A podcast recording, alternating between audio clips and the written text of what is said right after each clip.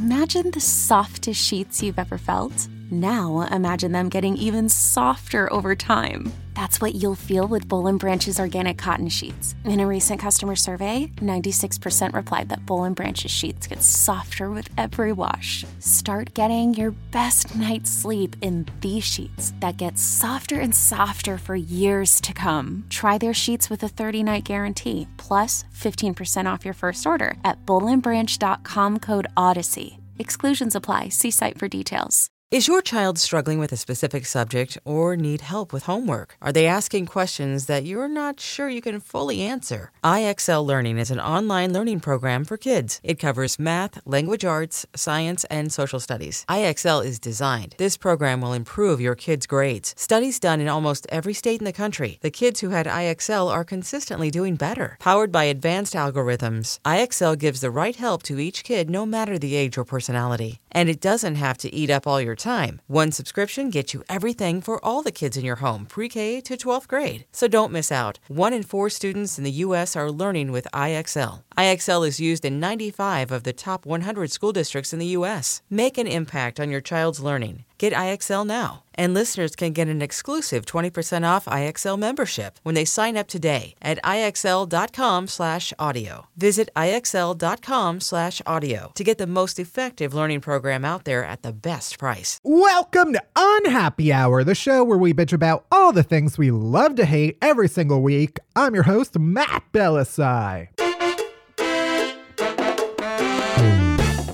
I'm here in my closet recording far, far away from my producer, Barry Finkel. Hi, Barry. Hey, Matt. So, uh, how you doing this week? Oh, you know, we're on week, what, 12 of a pandemic and like week two of a revolution. it's great. Things are going great. I also, um, yeah, talking about literally anything else seems so small right now, but I uh, uh, apparently am so tense that I was mixing powder into like a protein powder. Yeah, yeah, because I'm a meathead. Swole. I was mixing a protein powder into uh, some water in a mason jar, and the jar just shattered in my. just full Incredible Hulk. I absolutely shattered a glass. That's how tense I am, or it's how strong I am. But I'm gonna blame it on tension. that makes sense. Yeah, I definitely am at the point where like I'll just be chopping garlic and then like a little bit of garlic gets on the ground and then I just fully scream. So Oh, I am long. it's like I'll like make it through the day okay and then that happens and I'm just like fuck. I've long reached the point where like if I drop something, it that's where it lives now. I've it's it's just on the ground. I also the other morning, I I like buying and now my I have my deli containers and I I fill them with frozen berries that I put in my oatmeal in the morning. And the other day I accidentally squeezed that thing too hard and Matt. I'm literally like, yeah, I don't know what's happening. And frozen berries went everywhere, all over my carpet and uh, the carpet I have in my kitchen, but the like runner, the rug. So it looks like I murdered someone because there is there is like raspberry just streaked across my rug. Anyway, I mean, you're just a responsible Roomba owner. You have to feed your Roomba. yeah, but then Miss Roomba drags all of that bloody raspberry juice all over my shit. It's not great. It's not great. But that's where we're at. Yeah, and you know what? Uh, we're we're gonna be shaking things up. So you want to tell people about what's happening there? Yeah, heck yes. Today we're gonna kick things off with worst things first, where I chat about uh, the most ridiculous, silliest, stupidest worst news of the week because the the real news is horrible, and then. We've got a brand spanking new recurring segment called Do Better, White People. Um, let's well think about it as our like accountability segment or corner because um, being able to publicly lament about trivial things like daylight savings and Disney princesses, which we are are fond of doing here on Unhappy Hour, that's fun. But it's also a, a literal privilege to joke about dumbass shit right now. Yeah, it very much is. So, Matt and I decided that we're going to take that time to talk about different ways we're showing up for the Black Lives Matter movement and how we're learning and ultimately being better allies. We're hoping it'll connect you all to more resources and get all of us excited to keep doing all of this work. Because the activity of like the past few weeks has obviously been like inspiring, eye opening for a lot of people. But there's also like a lot of information coming at you from all over the place right now. The to do list is long. And uh, the reality is, like, we're, we're all not going to solve racism in, in a week. for people who weren't paying attention until now, like, not great, but welcome. You you know, you're not going to suddenly learn the history legacy of racism in one week. I don't know, Matt, you are an overachiever, so Uh guess what? Yeah, I'm like 2 days away from solving racism myself. um no, it's a whole fucking process and we need to figure out how we make this like a regular thing so that all of the action and outrage that we've seen in the past week doesn't just go away once all of the kind of initial fervor goes down. And so for us that means like what can we do on this show that's not just kind of, you know, making a statement after a tragedy or or having to do some like sad segment. It's like how do we bring that energy to every single episode in an ongoing way? How do we make sure it's not just something we talk about once and then forget about and, and say, oh, we did our part, we we posted our, our thing, but something we like actually weave into the fabric of the show every single week. So, in that spirit, we're going to take the time every single week to, yeah, raise issues, talk about what we can do to help, try to make a difference. So, we're starting that this week. And then finally, we'll get into our chasers. And we're, we don't have an interview this week. I know we said we'd be back to like a normal episode this week or, or a full episode. Guess what? I fucking lied. Okay. That's the first lesson in, in racism. Don't trust white people, including me. Guess what? You just learned your first goddamn lesson. And I'm sorry it had to be this way. Um, no, we do have a few interviews that we uh, we have kind of banked and, and saved that we recorded before the last couple of weeks. And we are excited for you to hear them, but we we didn't want to put anybody in the position of having to like share an episode um during this time, you know, it's it's just out of respect. yeah, we just we just want um to take a time where it's just us for right now, not put anybody in the position of you know having to decide if they should promote an appearance they did on on a, a podcast while all this shit is going down. So it's just not the not the right time right now. But we'll we'll have um our our interviews and we're doing some more and uh eventually. And they're pretty great. They're really great guests, and I'm very excited for you guys to hear them eventually. Not to brag, but they're pretty good. so let's get into it. Let's do it. Let's start the show.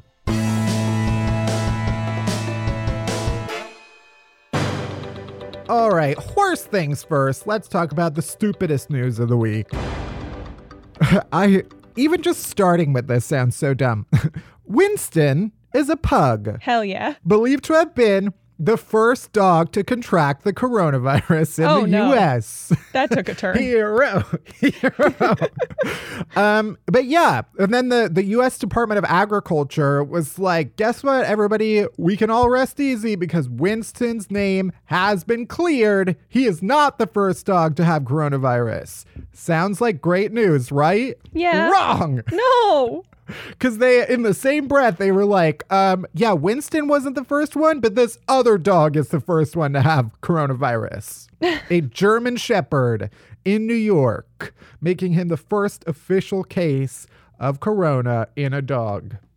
And German Shepherds are the police dogs of dogs. So, um, are we surprised? Sounds like they had it coming to them. Are we surprised? Karma's a bitch, this German Shepherd. A literal bitch. Oh, uh, Well, we don't know if this German Shepherd is a girl. Well, all dogs are girls, sorry. And cats. I don't know how they reproduce. This has been Science with Matt. So basically, it's been confirmed this the first official dog with coronavirus in the US. Weird. I don't know. It's just weird. It feels so weird. It's like, oh right, we're still in the middle of the pandemic. And Yeah. also dogs are getting it. Also, like, uh, how would you even make a mask for them? I feel like it's a muzzle, a fabric lined muzzle, but otherwise, the mask would just have to be so long. It would kind of look like a jock strap. Sure. But strap a jock strap onto your dog. I'm so sorry.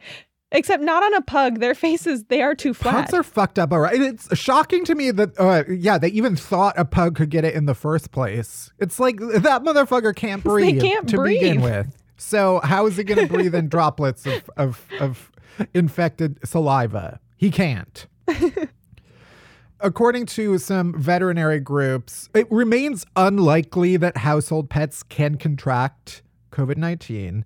And also, no evidence has, has been found to suggest that animals can transmit the disease back to humans. We don't know yet. I don't know. I again, since this episode is largely about kind of yelling at white people again, stop making out with your dogs just for just for the end of the pandemic. I know there's a lot of Karens out there who want to go tongue deep into their little chow wows. Not not now. Now is not the time because you don't know what you're passing in between. This is how shit spreads. It's because you think, "Oh, it's just my dog. I'll I'll I'll tongue to tongue him." no, you can't. And you probably should stop. I gotta say, I love dogs so much, and that's very obvious in every part of my being. I am so disgusted by licking. I, I have since I was little. I, like, there are people who genuinely enjoy, like, when a dog licks their hand. And I find that to be disgusting. No, it's yeah. Then there are like literally like there's uh, actual children's like science experiments. It's like here's why your dog's mouth is actually cleaner than a toilet seat. and it's like I don't need science to prove why I should make out with my dog. I I'm very confident in not putting my face near my dog's tongue in any way. I have seen him eat chicken bones off the street too many times to count. Yeah. That is the thing about walking in New York City is it's like I have walked behind a number of dogs that would literally eat pure shit off the ground. Pure shit, possibly human shit. So yeah, the, the USDA and um, some veterinary groups they're like basically avoid contact with your pets if you have coronavirus because um, they they might get sick. And if you're unable to uh, find someone else to take care of your pet, then they suggest that you wear a mask with every interaction and wash your hands before and after, like a decent fucking human being. Okay, next, a man in Vermont. okay, yeah, now we're getting to the good stuff. a man in Vermont is facing assault charges after allegedly throwing a large pickle out of a car window and hitting a traffic worker. Since when is it illegal to throw pickles out of windows? Okay, if throwing pickles out of windows is illegal, then lock me up. Lock me up. I do it every day. I would love to have a pickle thrown at me. You know what I fucking love? Pickles. Yeah. You know how much I would pay right now for someone to slap me in the face with a hard pickle? uh, you should count yourself lucky, sir. I um I'm actually pretty indifferent about pickles. Oh, I love them. That's one of the that's one of the quarantine activities that people are like, you should get into pickling. And I just feel like there's no way that the pickle no, I make will no. ever be as good as the pickles I buy. It, yeah, it, the fact that pickling is like a verb and not just one particular thing, which is a, a cucumber dipped in a bunch of dumbass shit. vinegar. I just, yeah, I can't get behind pickling other stuff that's not cucumbers. What, that's insane. That's insane. It, that's insane that people do that. What about a pickled onion?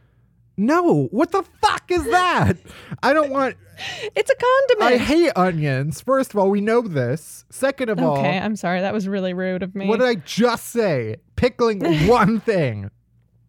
Pickled tomatoes, pickled. Ugh, no, absolutely not. You walk in, I hate you walk into some restaurants or delis and they just have a giant ass jar of pickles or other shit. No, okay, Dr. Frankenstein, with with your fucking uh, chemist ass laboratory shit. Uh, no. Oh, are we gonna we gonna wait for lightning to strike the top of this restaurant, and then that whatever creature you have growing in your little jar is gonna come to life and kill all the townspeople? Is that what we're doing? Anyway, do you have any opinions about pickles? That's fuck racist family members. I'm screaming about pickles exclusively today.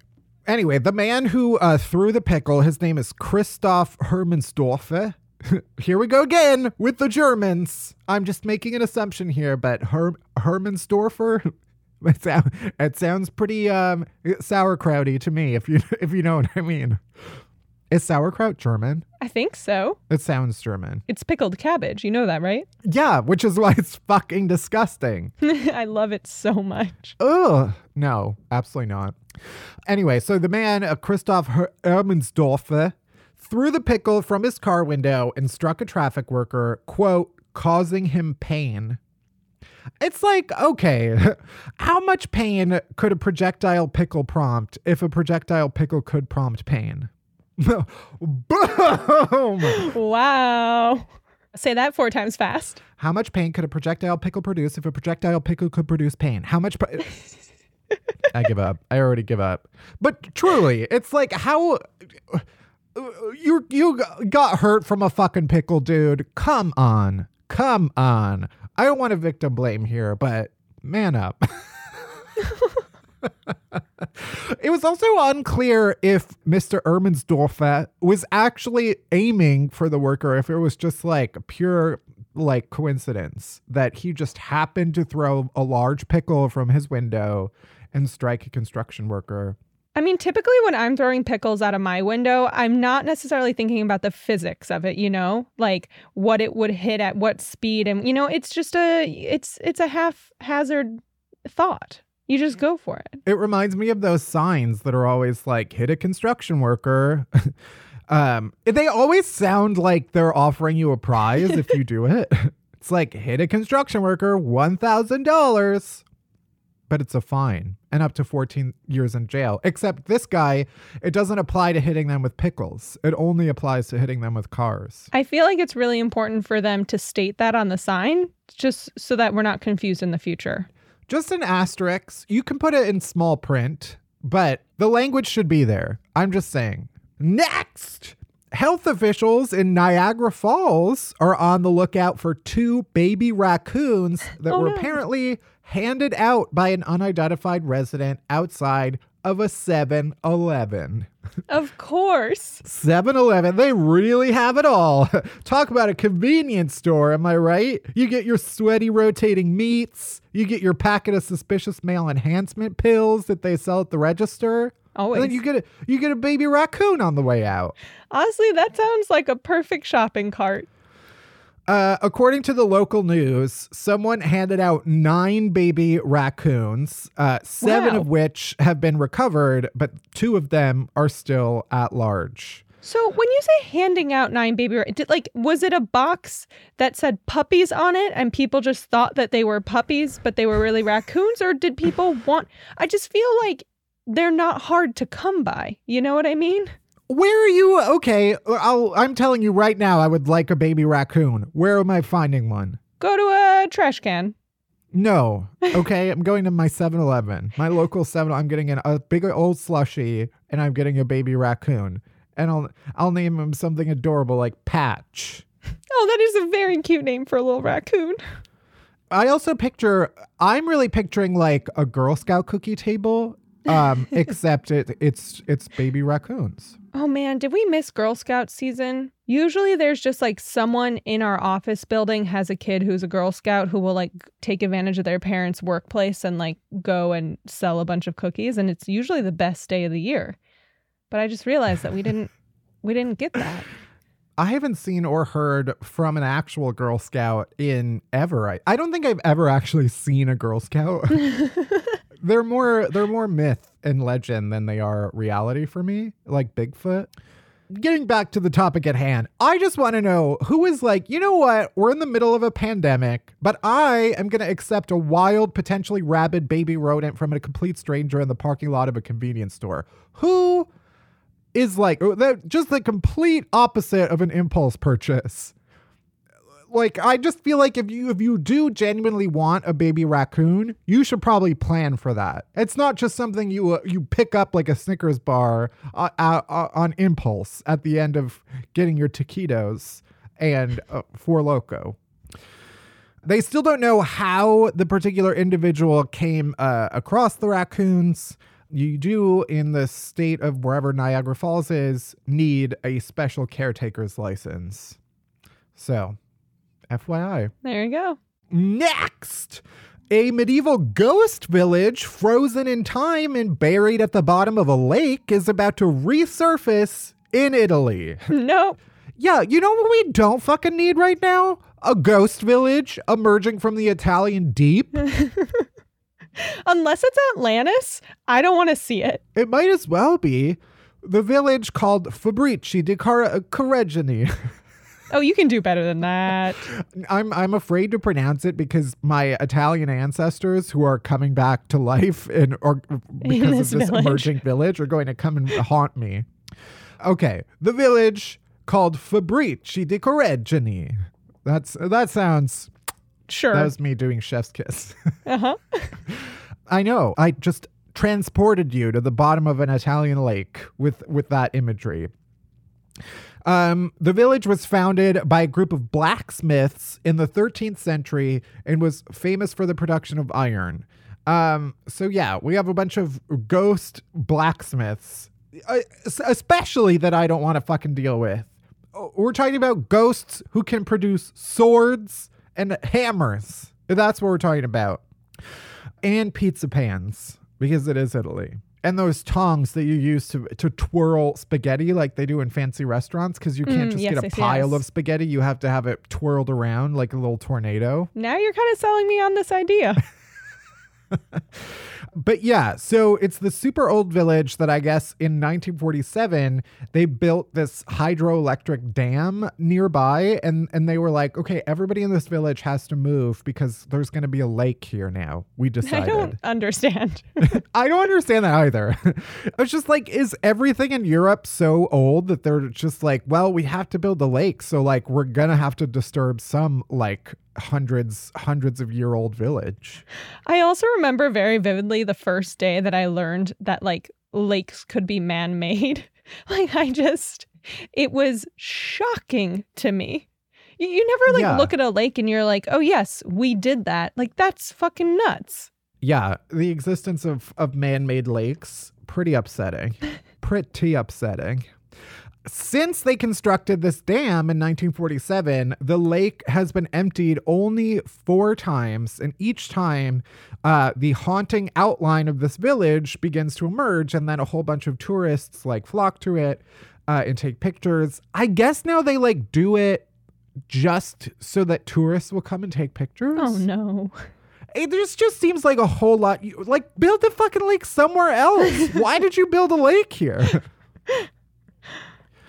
yeah, the last time that the village appeared was in 1994. Thousands of people flocked there, and now it's like the daughter of an ex-mayor. this is the literal source of this entire article. Was that the daughter of an ex-mayor said on Facebook that she thinks she she like heard that they're gonna t- that's why that's why the story is so, so dumb. Because so the mirror the, the like I think it was the daily mirror that this article is from. They were like you know what? We heard this from someone's daughter that they're gonna uh, have this village come back they're gonna drain this lake. Let's run it. Let's run. There's nothing else happening in the world right now. We're gonna run with this story. And here we are. and here we are repeating all of it. anyway. And finally, stay with me here because this one's a doozy. A woman in West Virginia named Julie Wheeler was reported missing last week by her husband, Rodney, and their 17 year old son. Um, the husband and son, Rodney and their son, said that they believed that she'd fallen from an overlook at this national park, uh, according to a Park Service ranger. Um, the the s- Park Service chief was like, "Yes, someone did observe the woman looking over the overlook, a- and when they turned around and looked back, she was gone." That's really all the information we have right now. So it's like super sad. Emergency crews were brought in for the search, along with like canines. They had all of these different units looking for this woman. Uh, ultimately, they didn't. They couldn't find her in the park. Rodney posts a message to Facebook, it being like, "Yes, the accident that they were talking about, that was my wife. They haven't found her yet. I'm holding out hope that she will be found and that she is okay. I'm heartbroken and lost right now, but I have to have faith. Please give us the time to work through this and please keep us in your thoughts and prayers. So that happened on like a Sunday. Authorities spent all of Sunday, all of Monday looking for her. And then on Tuesday, they opened up a closet in their house and found that she was alive and fucking well, hiding in a closet in their home, Was she recording a podcast? recording a podcast. She's one of the interviews we're going to have on later. She's later. one of our guests. Yeah, please look out, Julie Wheeler, on next week's episode. uh, no, apparently, uh, according to now a criminal complaint, Rodney and the son faked her death. In order, they planted items of hers at the Overlook, where they then reported that they saw her and she fell over.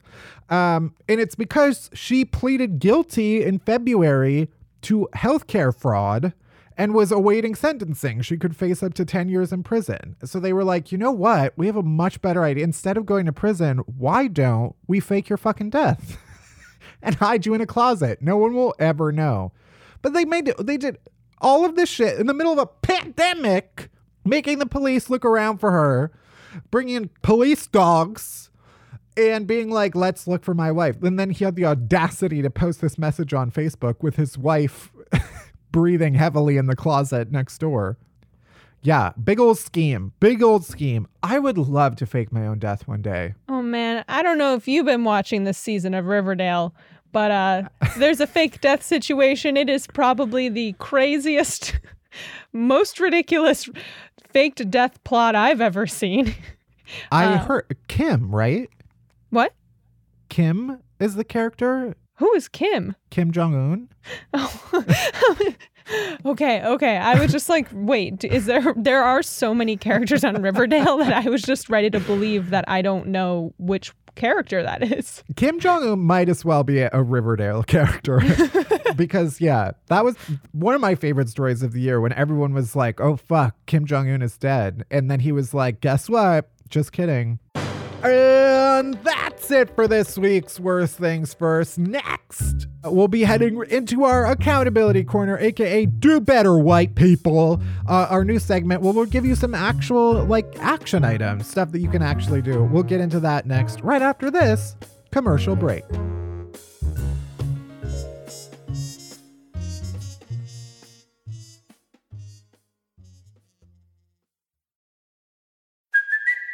It's Kaley Cuoco for Priceline. Ready to go to your happy place for a happy price? Well, why didn't you say so? Just download the Priceline app right now and save up to 60% on hotels. So, whether it's Cousin Kevin's Kazoo concert in Kansas City, go Kevin, or Becky's Bachelorette Bash in Bermuda, you never have to miss a trip ever again. So, download the Priceline app today. Your savings are waiting. Go to your happy place for a happy price. Go to your happy price, Priceline. I'm Shima Oliaee, and I have a new podcast called The Competition. Every year, 50 high school senior girls compete in a massive scholarship competition. I wouldn't say I have an ego problem, but I'm extremely competitive. All of the competitors are used to being the best and the brightest, and they're all vying for a huge cash prize. This will probably be the most intense thing you've ever gone through in your life. I remember that feeling because I was one of them. I lost. But now I'm coming back as a judge and also a kind of teen girl anthropologist. Because if you want to understand what it's like to be a young woman in America today, the competition's not a bad place to start. Hopefully, no one will die on stage tonight. From Pineapple Street Studios and Wondery, this is The Competition. Follow The Competition on the Wondery app or wherever you get your podcasts. You can listen to The Competition early and ad-free right now by joining Wondery Plus. All right, Barry, welcome to our new segment, a little segment we like to call Do Better White People. At least that's what we're calling it right now. I don't know what we'll call it in the future.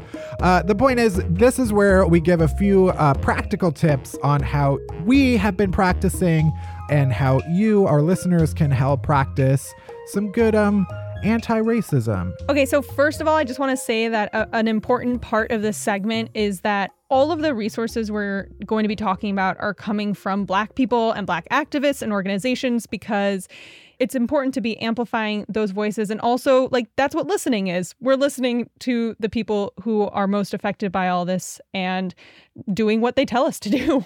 So I just want to point that out. And we will link straight back to those places and organizations and people in our show notes. So I want to bring up the fact that we are recording this on Breonna Taylor's birthday. Today would have been her 27th birthday. Uh, and there's a writer, Kate Young, and she goes by Batty Mamzelle on Instagram, which um, once again, we'll put that in the show notes. But she put together this really amazing campaign because we've, quite frankly, like we haven't been talking about Breonna Taylor as much as we've been talking about George Floyd. And she does not have the justice that she deserves. And the writer, Kate Young, she put together this really amazing campaign with a lot of action items. They're very simple, uh, and some of them are donating to Breonna Taylor's sister's GoFundMe, which I did this week, or signing a petition to bring justice for her. And also, one of the action items is sending birthday cards to the Kentucky Attorney General, Daniel Cameron, and demanding that he lay charges against the officers who killed Breonna Taylor. So that's going to be my activity for tonight. I'm going to be sending a card to the Attorney General, Daniel Cameron, and also going to be supporting the USPS because I'm going to be throwing some stamps on there. Good for you. What about you? What are you doing this week? a couple things. One, I shared this list that there was uh, a thing going around Instagram. There's a lot of stuff on Instagram right now, which is part of the the idea behind this segment is that once you know it's hard to kind of focus on okay there's so much to do right now and i i fear that people will get burnt out and so i posted on instagram there was a thing called 40 ways you can help right now some of those ways i mean it's this was like super simple stuff but part of that was like a list of organizations to follow on Instagram. We can also put those in the show notes. But just following these places on Instagram, like Black Lives Matter, the official Black Lives Matter account, Color of Change, the NAACP showing up for racial justice, civil rights org. There's eight of them on this particular list. We can put those in the show notes. But the reality is, like, yes, all of this information is hitting your Instagram feed right now, in large part because it's spilled over into the celebrity feeds that you you follow and like your friends. And but the fear is that once that fervor sort of dies down and the celebrities that you follow stop posting about stuff and your friends don't feel that same pressure like some of that information is going to disappear from your feed. And so it's important to follow these accounts. It's just like making sure that this type of information is part of your regular social media diet and that you're not just seeing it now because it's spilling over into celebrities and friends, but like you're following the places that are going to be showing you what you can do and like stuff that you should be uh, talking about and focused on year round. So we'll put that in the show notes. It's super simple, but just following like these eight places as a start is a good place to start. I also want to shout out, very much in that vein. My sister put me on to Sassy Latte is her Instagram handle, and her bio is quote, I teach people to have critical discussions on intersectional feminism without sacrificing an ounce of glam. And she like truly means that. Um, and it's just a great account and I started supporting her on Patreon too. But like, it's important to follow those organizations, but there's also just like a lot of activists and writers and like people whose opinions maybe you don't normally get in your everyday life that you can follow uh, in the same way that you would want to follow other celebrities. Um, so. I she is someone in particular who I've been really glad that I that I smashed that follow button for. Yeah, I do. I think in the future too, like lifting up and, and raising more of those voices can be a, an important part of this segment because I totally. also want to make sure like that if you're a white person listening to this, it's not just like, oh, I, I'm going to go follow a bunch of organizations that are going to like be feeding me like sad statistics. It's like making sure that you're also following places that are like celebrating black people and it's not just about like the injustices of that we're like there's it's it's all it's all part of it. Yeah. And then my my other thing was uh it's Pride Month. Uh I mentioned this documentary last week, um, but I hadn't watched it and I watched it this week. It's called The Death and Life of Marsha P. Johnson. Uh, Marsha P. Johnson was a trans uh, woman, a trans black woman who is credited as being like one of the people who like threw the first brick at Stonewall. It's unclear whether she actually was. No matter what, it, she was like instrumental in the beginning of the gay liberation movement. And I didn't really know her whole story. So the documentary is on Netflix and it centers around the fact that she was, her body was found in the Hudson River and the police really just didn't give a shit and didn't investigate it. It was unclear like was she murdered? Did she commit suicide? Um uh it, like it's not it doesn't say directly that she was like killed by the police, but the the reality is like all of the people who loved her and she's like a, a fixture of the gay liberation movement like nobody has closure on what actually happened to her and it was because the police department like didn't care enough to investigate her case so it follows around um, this trans woman in present day who is who is going back and trying to kind of reopen this kind of cold case and figure out what happened to Marsha. So yeah, I mean, it is like it's a heavy documentary and it also deals with the fact that like particularly trans women of color are like among the most most vulnerable in the LGBTQ community and are the most likely to be murdered and the most likely to be homeless. And how like the places that are stepping up to provide the resources for these communities and these people uh, like they don't have the like if you're if you you have to choose between like do you investigate a cold case for an icon like Marsha P. Johnson, or do you investigate a murder that happened like last month? And like it sucks that you have to choose between those two things. And so the documentary sort of gets at like, yeah, how like underserved the trans community is, uh, particularly trans women of color. There was one uh, person I, I saw on Twitter Twitter user Jace by Jason who did tweet, and I do feel like this is important to point out that a lot of white gays invoke the name of Marsha P. Johnson at the beginning of Pride Month, myself included. They say stuff like, remember queer people of color like fought for you, or remember black trans women started the Stonewall riots. And what sometimes gets lost in that is the fact that like uh, Marsha P. Johnson was not fighting for white gays to be able to get married. like she was she was fighting for like black trans women to be seen. Yeah. um and to like have a space. And so it's like important for white gays especially to recognize that like there's still like such a far way to go that like yeah, they, they didn't die for like your uh, right to like post your abs on Instagram. um, like you benefited from the work that they did, but you were not the focus of their work.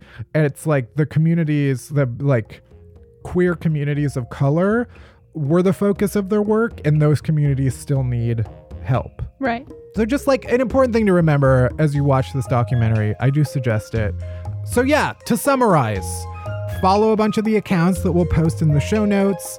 Take a moment to donate to Breonna Taylor's family. Send a card to the Kentucky Attorney General demanding justice for her. And then um, watch The Death and Life of Marsha P. Johnson. All right, we're almost there. We're almost at the end of the show. But first, our chasers. Chasers are some of the good stuff that helps all the bad shit go down easier. Starting with the TV we've been watching this week. Barry, what you been watching? So I started watching a show that I have been very hesitant to watch for a while because everyone was like, "Oh, you just love to watch everyone on it because you hate everyone." And I was like, "I don't want that energy right now." But we caved and we decided to give Succession a try. Okay, the whitest show ever. It is truly the whitest show ever. We started watching this like 2 weeks ago. Uh, it is it is in fact the whitest show ever uh, and it is in fact very entertaining. So that's what I started watching. I feel like part of why I was so hesitant is because everyone made it seem like they all hate each other too. And like they do, but not in the way that I thought. And it's also funny, which I did not think was going to be the case. yeah, So, it is like a dark comedy. yeah. So that's what I'm watching. How about you? Uh, my thing, well, I also have been like watching mostly The Office because it's just like that is my that is my comfort food. It's what your brain can handle right now. Uh, but I also watched another documentary called Circus of Books. Have you seen or heard of this? oh, I haven't seen it, but I've heard about it. Yeah. fair warning it is not for children um, it is about a bookstore in san francisco that was a basically uh like one of the biggest distributors of gay porn and it was run by yeah and they show some rather graphic stuff i mean there's that you're not like gonna be like watch porn but like you know there's there's some willies there's some willies and wonkas Wow. flapping around. Um, but mostly it's just like the cover of the most you'll see is probably like the cover of a DVD case. Um, but yeah, um, so Circus of Books was a gay porn store in San Francisco, and it was run by these like kind of like straight shooting Jewish couple, and Hell yeah. it's super it's super fascinating the documentary is by their daughter and it's sort of it's about their family and how they like came to they didn't really expect i mean like the central character is the mother who like doesn't really like porn and like they go to like a porn convention and she's like i'm not even gonna like look at this wall of dildos it like makes me sick even though she is like I mean, you you don't always have to like the work you do. Right. She's like the rest of us, you know, you, you, you have a job to do and you do it. Um, but it also talks about the complication of like one of her sons comes out and like she does, she is not uh, really on board with it. And like the kind of juxtaposition of that with the fact that she runs this porn shop. Um, it was super fascinating and like yeah i feel like watching a lot of like gay documentaries is good for for pride month um especially if they're about porn um which yeah i mean we're in the middle of a pandemic still so i'm just saying this household it knows its way around an adult film okay let's just say that Gorgeous. but yeah, I I mean like the beginning of it, it gets at the idea that like especially in the gay community, like porn is where a lot of gay people saw themselves represented for the first time. it's, Oh, that's so it's interesting. weird. but like, you know, that's you're you're not learning about gay sex in like sex ed class. Um, you know, you're learning about it from your Willy Wonkas, you know. So anyway, it's a good documentary. Definitely not for children, and you might even see um, you know, a, a pee or two. what is your non-TV chaser? I think my first non TV chaser is hearing you say a pee or two. also, the dad is is named Barry, so you know, there you go. Yeah, it's me and a lot of old Jewish men. sure.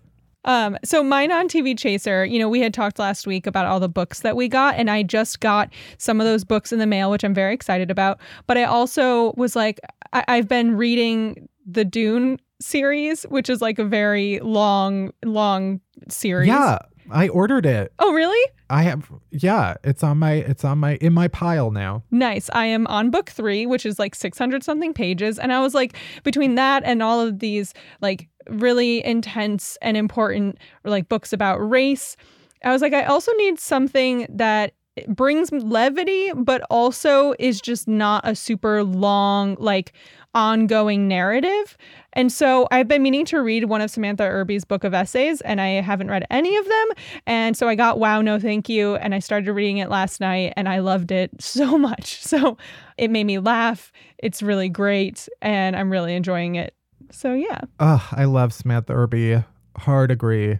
I have all of her books. What about you? What's your chaser? Mine is also a book. I I'm also waiting for. A, Look at us. I know. I I there's something about um. I feel like this week we were we've been in like quarantine long enough now where like I've gotten used to it. Yeah. and like I don't know, my I, I I think my attention span is starting to return. I guess is my point. So I've been able to read. I think it's also because you went back to Starbucks.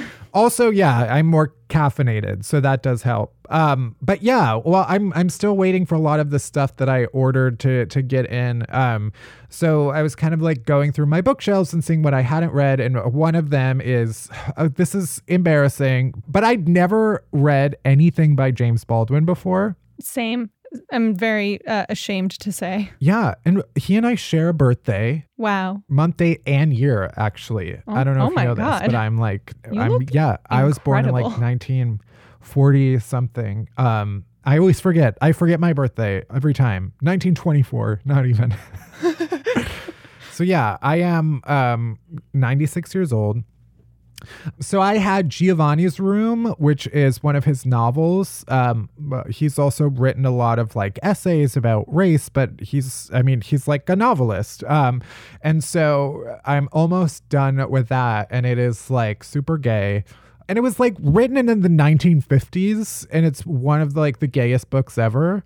Um, Really? this was like I had no pre- idea. yeah, this is like pre-gay liberation. I mean, it does deal with the like it's about a guy who falls in, in love with another guy and then has to like deal with this fact that like oh shit, he likes guys and like hates himself for it. it's not like the the most joyous thing in the world. Um and it is also like a tragedy. Um but yeah, I mean, it's like fascinating that this book was written like years before the gay liberation movement, and it is like super, super gay. Nice. Um, uh, one one of the books that I ordered was Go Tell It on the Mountain, which is also James Baldwin. Yeah. Then I also ordered like a bunch of his books. Uh, The, the fact is, I have about forty books on their way, and um, yeah, I so I need to get in the mood to read because uh, those books they're they're gonna start piling up, and I need to read them. Uh, yeah. I mean, what else am I gonna do in the middle of in the middle of a pandemic? Go outside? I don't think so. Okay. Anyway, that is it for this week's episode of Unhappy Hour. You can head to Apple Podcasts, Spotify, Stitcher, wherever you get podcasts. Hit that subscribe button, then rate us and review us, but only if it's nice. I don't want to hear your shit. Unhappy Hour is a production of Pineapple Street Studios. It's produced by Barry Finkel, Melissa Slaughter, and me, Matt Bellassai. Special thanks to Jenna Weiss Berman and Max Linsky. Our music is by Hansdale Hsu. You can bother Barry at Finkelberry Pie. You can worship me at Matt Bellassai, and you can follow Unhappy Hour Pod on Twitter for all the latest podcast buzz. And that's it. That's everything. Thank you for listening. See you next week. uh, bye bye.